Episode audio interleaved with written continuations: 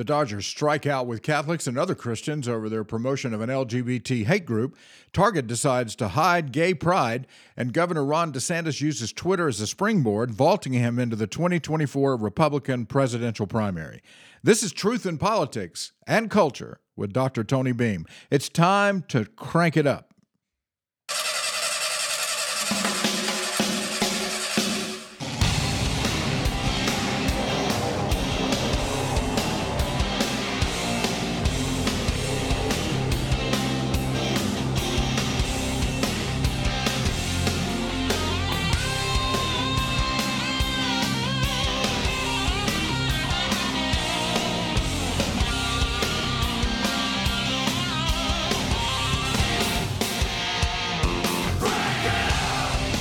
All right, welcome in, everybody. That would be uh, translated into welcome in, everybody. If you're if you don't speak Tony Beam garbly gook this early in the morning. Anyway, we're glad to have you listening to the program. Those of you listening live, and if you've just downloaded the podcast and getting started listening, uh, first of all, thanks a bunch for doing that. And uh, how about telling some other people that it's a pretty good podcast? They might enjoy listening to it, and we can move up in our podcasting rankings. We actually made it like into the, according to the uh, metrics that someone sent me in an email. Um, it said that I'd made it into the top 300 or something like that, which with all the podcasts there are in the world, that would be pretty good if that's true. I, I have no way to verify that. I'm not a, I got to confess, I'm not a metrics guy. I don't, I don't follow that stuff. Um, I probably need somebody to do that, actually, to do that for me. All right. Um, this is going to be a short program. We're only going to be able to go about 30 minutes today because I have to head out the door. Um, I've got to go down to our state capitol today. I have some things, some appointments down there that uh, couldn't be avoided, couldn't be rearranged. So we're going to dive right in here to the content of the program today and give you just a, a action-packed 30 minutes here. All right, the Dodgers are trying to dodge the LGBTQ controversy, and and I got to say um, that they're not doing very well. Uh, last night, my Atlanta Braves beat the Dodgers four to three in Atlanta. Uh, the, and the Braves have been having some problems with the Dodgers. I mean, the Dodgers beat up on them pretty good, but last night uh, the Braves came back, won that game in Atlanta, and then I think they've I think they've got another game today. I'm not positive about that. I try to watch the games when I get home in time. Uh, love baseball.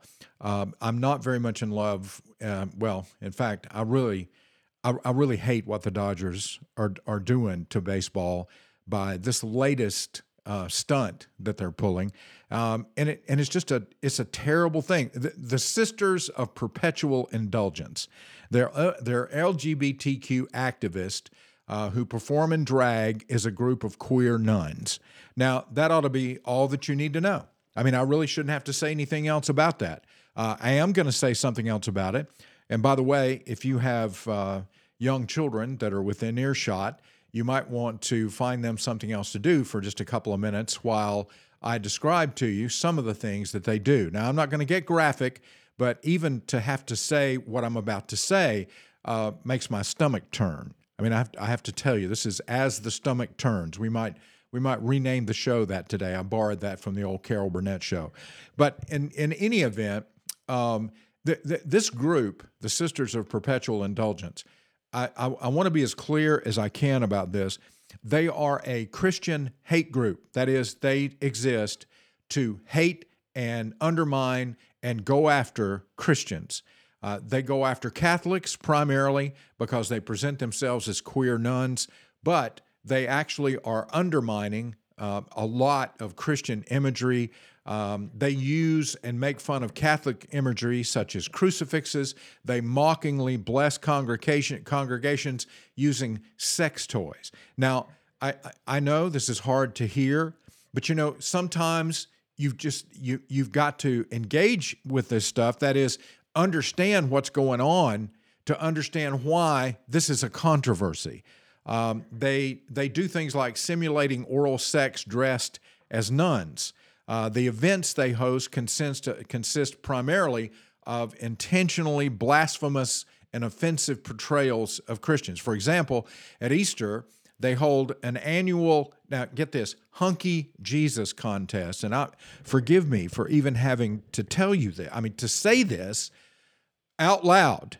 But this is the kind of thing that we can't allow to go on without turning the light on. You know, believers are called to be salt and light. Turning the light on sometimes means having to deal with what you see when the darkness gets dispelled. And that's exactly what we're talking about here.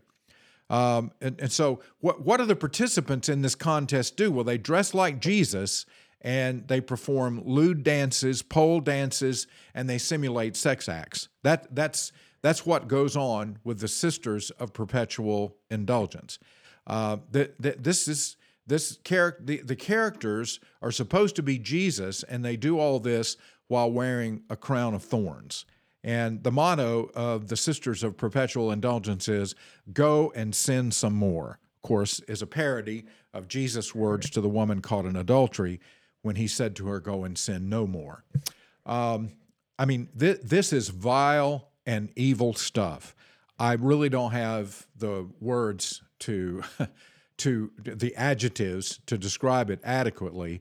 Um, now, on top of all of this, after after describing to you who they are, and what they do, they claim that they're a charitable organization that raises money for charity. Now, one of the causes that they donate to is the Center for Trans Youth Health and Development at the Children's Hospital of Los Angeles. They provide transgender surgeries and puberty blockers, you got it, for minors, for teenagers. And so this is this is something that is um, uh, it's one of the most disgusting things that I've ever seen. I mean, this goes harkens to me back to the days of Megan Thee Stallion uh, when she was at the top of a chart of the charts uh, in this country with a song that I couldn't even tell the title. I wouldn't even say the title to my wife. Um, I, I, just had to tell her, well, it's WAP, and let's leave it at that. You know, th- this is the kind of stuff that people think is some people think is innocent. It it doesn't matter. This is just somebody's listen. This is vulgar stuff that undermines the culture, attacks Christianity, and really can be a motivator for people to attack Christians. Um, now, having said all that, the Dodger organization, for whatever reason, decided that this group in particular deserves the Heroes Award. That they're not a bunch of perverted people who have decided to attack Christianity in the most vulgar way. They're actually heroes. And after strong backlash from Catholics and other Christians, as you can imagine, they, after inviting them to a gay pride night to receive this prestigious honor, which now th- this is an th- this is an honor in, in itself that has become meaningless. I mean, it, it. I would never, if if the Dodgers were to call me up tomorrow and say, "Look, we want to give you the Heroes Award," um, I would tell them to take a hike. Um, but because who who in the world wants to receive an award like that that has a legacy of what's about to take place here. So, all this backlash from Catholics and Christians um, for inviting this group, and then not just inviting them, not just having them at the ballpark, but honoring them with the Heroes Award, they disinvited the Sisters of Perpetual Indulgence. And then, about 11 days or so later, um, they invited them back. And they didn't just invite them back, they invited, invited them back with a sincere apology. They said they'd received input from diverse communities and they offered their sincerest apologies to the group for disinviting them. Uh, the Dodgers expressed their gratitude for the group's, listen now, listen, for the group's life saving work. Uh, they didn't say what they mean by life saving work. If by life saving they mean giving minors dangerous puberty blocking drugs and cross, cross hormone treatments, or even subjecting them to mutilating surgeries, then I would suggest they're more about destroying life than they are saving life. Archbishop Salvador Cordileone responded to all this saying, quote, decent people would not mock and blaspheme sisters who serve others selflessly. He also said, so we know now what gods the Dodger administration worships. Whoa take a take a step back here for a second. That may not sound like a strong statement. I mean, in, in today's world, you know, you, you you can't be considered making a strong statement if you don't if you don't salt and pepper it with a certain amount of pornography or uh, or harsh language.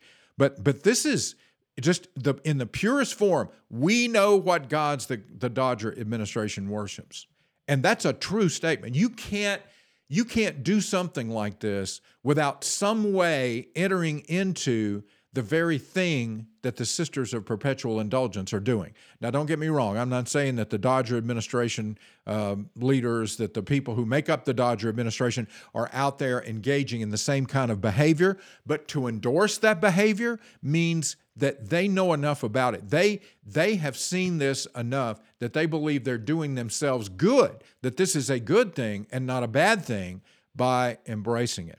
Uh, a statement from the Diocese of Orange County said the decision to openly embrace a group whose demeaning behavior is anti Catholic and anti Christian is misguided and disrespectful. Uh, yeah.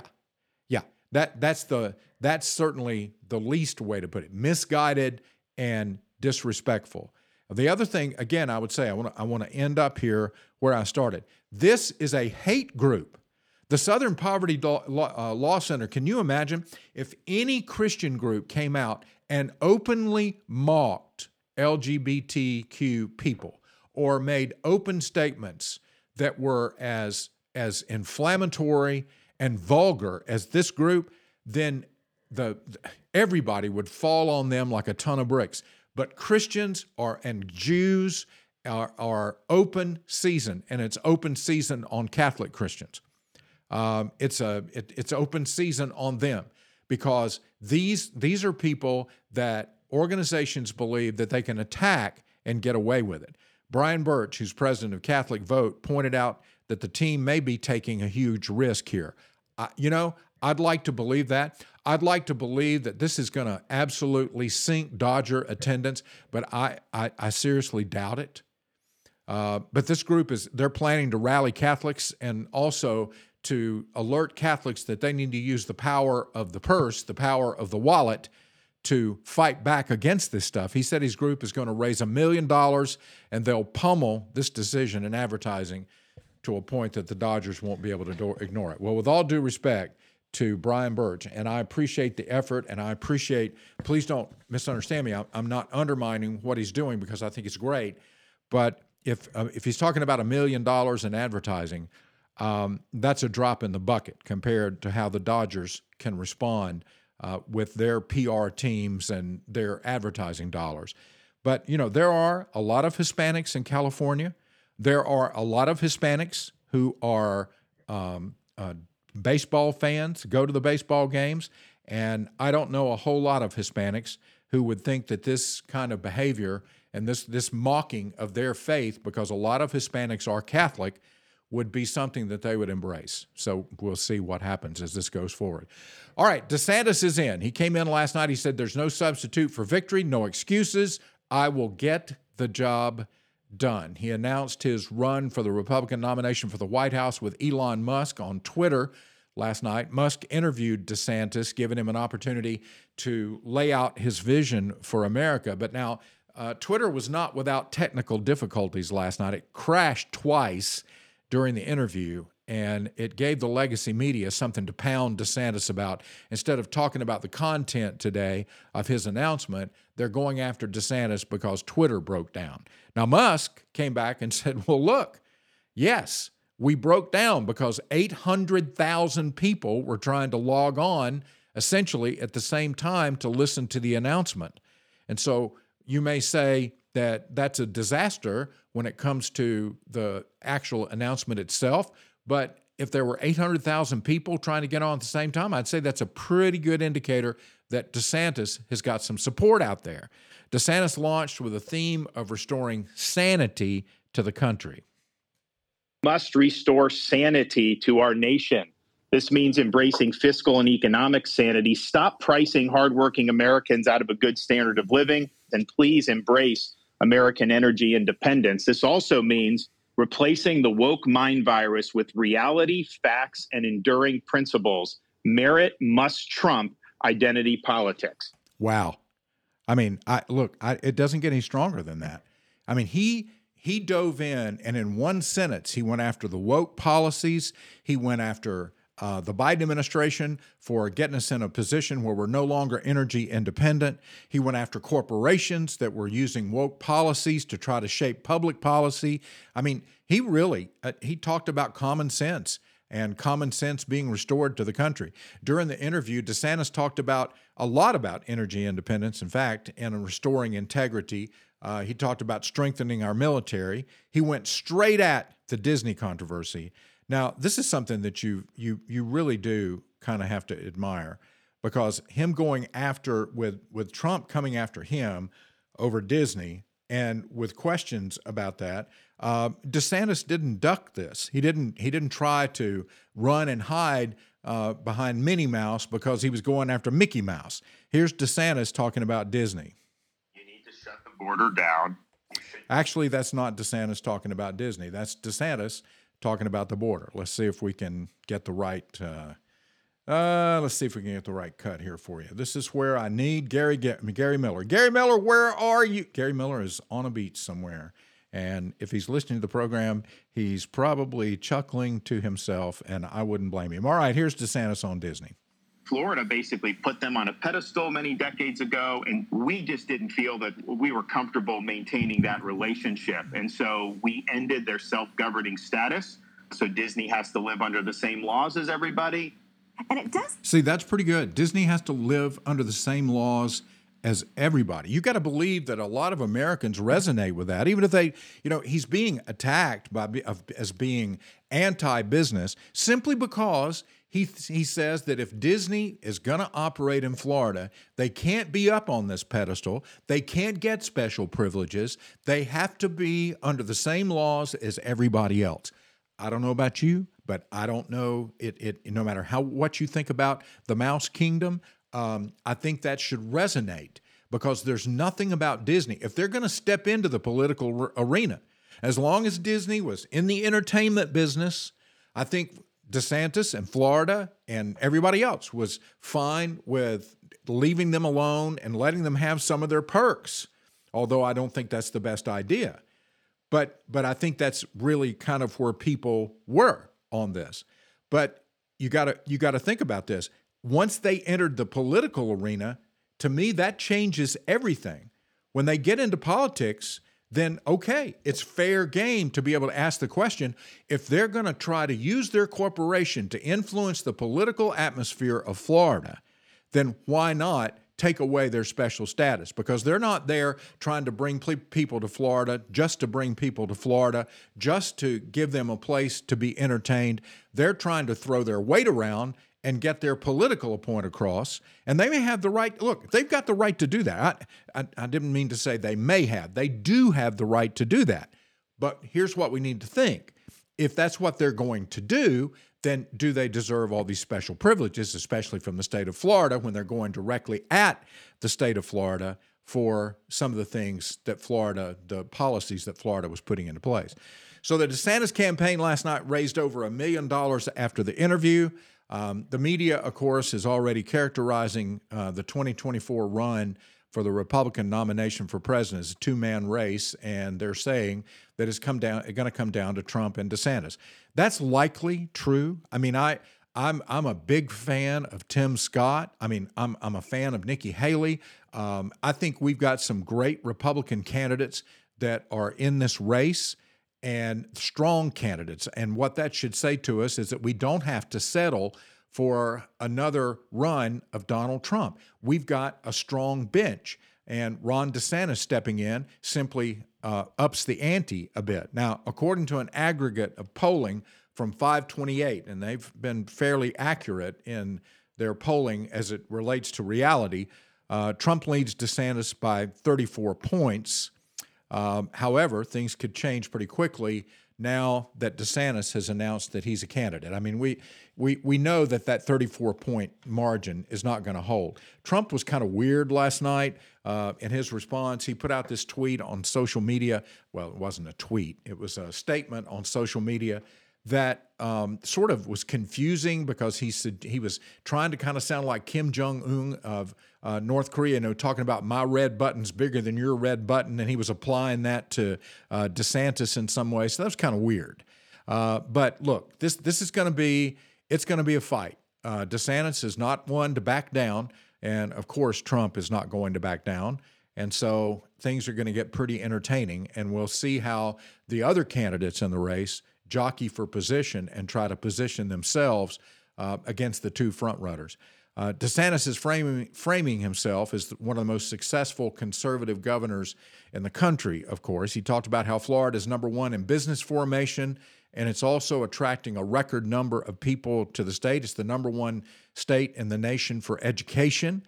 Uh, he was also very strong on the border. Let me see if this is the rest of DeSantis' statement about the border. I think you're going to like this. Should not be entertaining these asylum claims for people crossing illegally. They know that they will get a sheet of paper saying, okay, come back for a court date in three years, and they get released to the interior of our country. It's an absolutely insane system. So we'll stop that. And we, re- we really need to hold the Mexican drug cartels accountable you know, I, common sense stuff when he's talking about the border. And of course, the media treatment of DeSantis has been predictable. Vanity Fair suggested that DeSantis launching next to Elon Musk is equivalent to him launching alongside David Duke, uh, which is just insanity. Uh, the NCAA, the NAACP, excuse me, has issued a travel advisory warning for African Americans. Do you believe this? They're saying that it might not be safe for them to travel to Florida. You know, I'm sure that the NAACP could then pay for these African Americans instead of going to Florida. Maybe they would be safer in, say, inner city Chicago, uh, inner city Philadelphia, maybe LA, Portland, New York. All of these are blue states, blue areas that have defunded the police, hired soft on crime prosecutors, and I, I, I'm sure that they would be safer walking down the street in any one of these cities than they would be walking on the beach in Miami. I mean, that's the absurdity of the NAACP here with this statement. DeSantis' wife, Casey, is a cancer survivor. She's been attacked as a drag on DeSantis. And, and you know, where are the left wing feminists here that are surfacing to accuse the media of sexist attitudes toward Casey? She's a strong, articulate, winsome conservative woman, something the legacy media and their progressive proteges can't abide. DeSantis and Reagan, by the way, have, have several things in common, but one of the, one thing for sure, DeSantis shares Reagan's ability to win over Democrats. In Florida, DeSantis has led a mini exodus of the Democrat Party, these people switching to the Republican Party. And the thing I like about DeSantis, he's he he lives, he walks daily on the third rail of politics instead of avoiding it by constantly going straight at the sacred cows of progressives. He goes after the wokeness. He goes after all of the um, the the nonsense that's out there that the Democrats are pushing. This stuff with the NAACP and telling African Americans it's dangerous for them to go to Florida. He didn't just let that happen and not comment on it. He butchers these sacred cows. He cooks them and serves them up as hamburger for Republican fundraising events. I mean, this is this is the kind of person I think that has a chance to go out and beat Donald Trump at his own game, which is being tough toward the media. But behind DeSantis is going to be organization and a bit more sanity. At least that's the way I see it right now. All right, I want to wrap up quickly by talking for a minute about Target. Uh, Target's trying to take the target off their back. They're removing pride items because of backlash from customers. Now, you, I mean, you you really got to love this. Um, because here for for several years Target has been doing this. They've been moving their uh, a lot during, especially during June. They move all their their pro LGBTQ and trans and all that merchandise to the front of the store. Well, now they're moving that merchandise. Their first move is in the South they're not going to quite they're not going to get rid of the merchandise although they're getting rid of, rid of some of it but they're moving the rest of it to the back of the store to kind of fool conservative customers. You know i'm thinking target could come up with a new catchphrase something like no one hides gay pride like we do. I mean do you do you see the irony? This is supposed to be gay pride and they're they're eh, exhibiting their gay pride by hiding the gay items in southern cities and in southern locations because they don't want to upset their customers. And basically, what's happened is they realize that they're headed toward a Bud Light backlash, so they're backing off. Target features LGBT apparel for children and even for babies. Now, I'm, I'm just going to tell you what this is. I'm going to name it. I'm not going to go into detail, but they have something called tuck friendly swimsuits. Okay, I'll let you figure that one out because I'm not going there. But Target's now being seen as going beyond promoting inclusion and tolerance, and they're actually publishing a full LGBTQ sexualized agenda. Morgan McMichael is a conservative activist, and she had this to say about Target and what their real um, modus operandi happens to be. These are baby clothes. They say that grooming isn't happening, then why are there pride baby onesies? Honestly, Target, what is going on? This is Yeah, what is what is going on?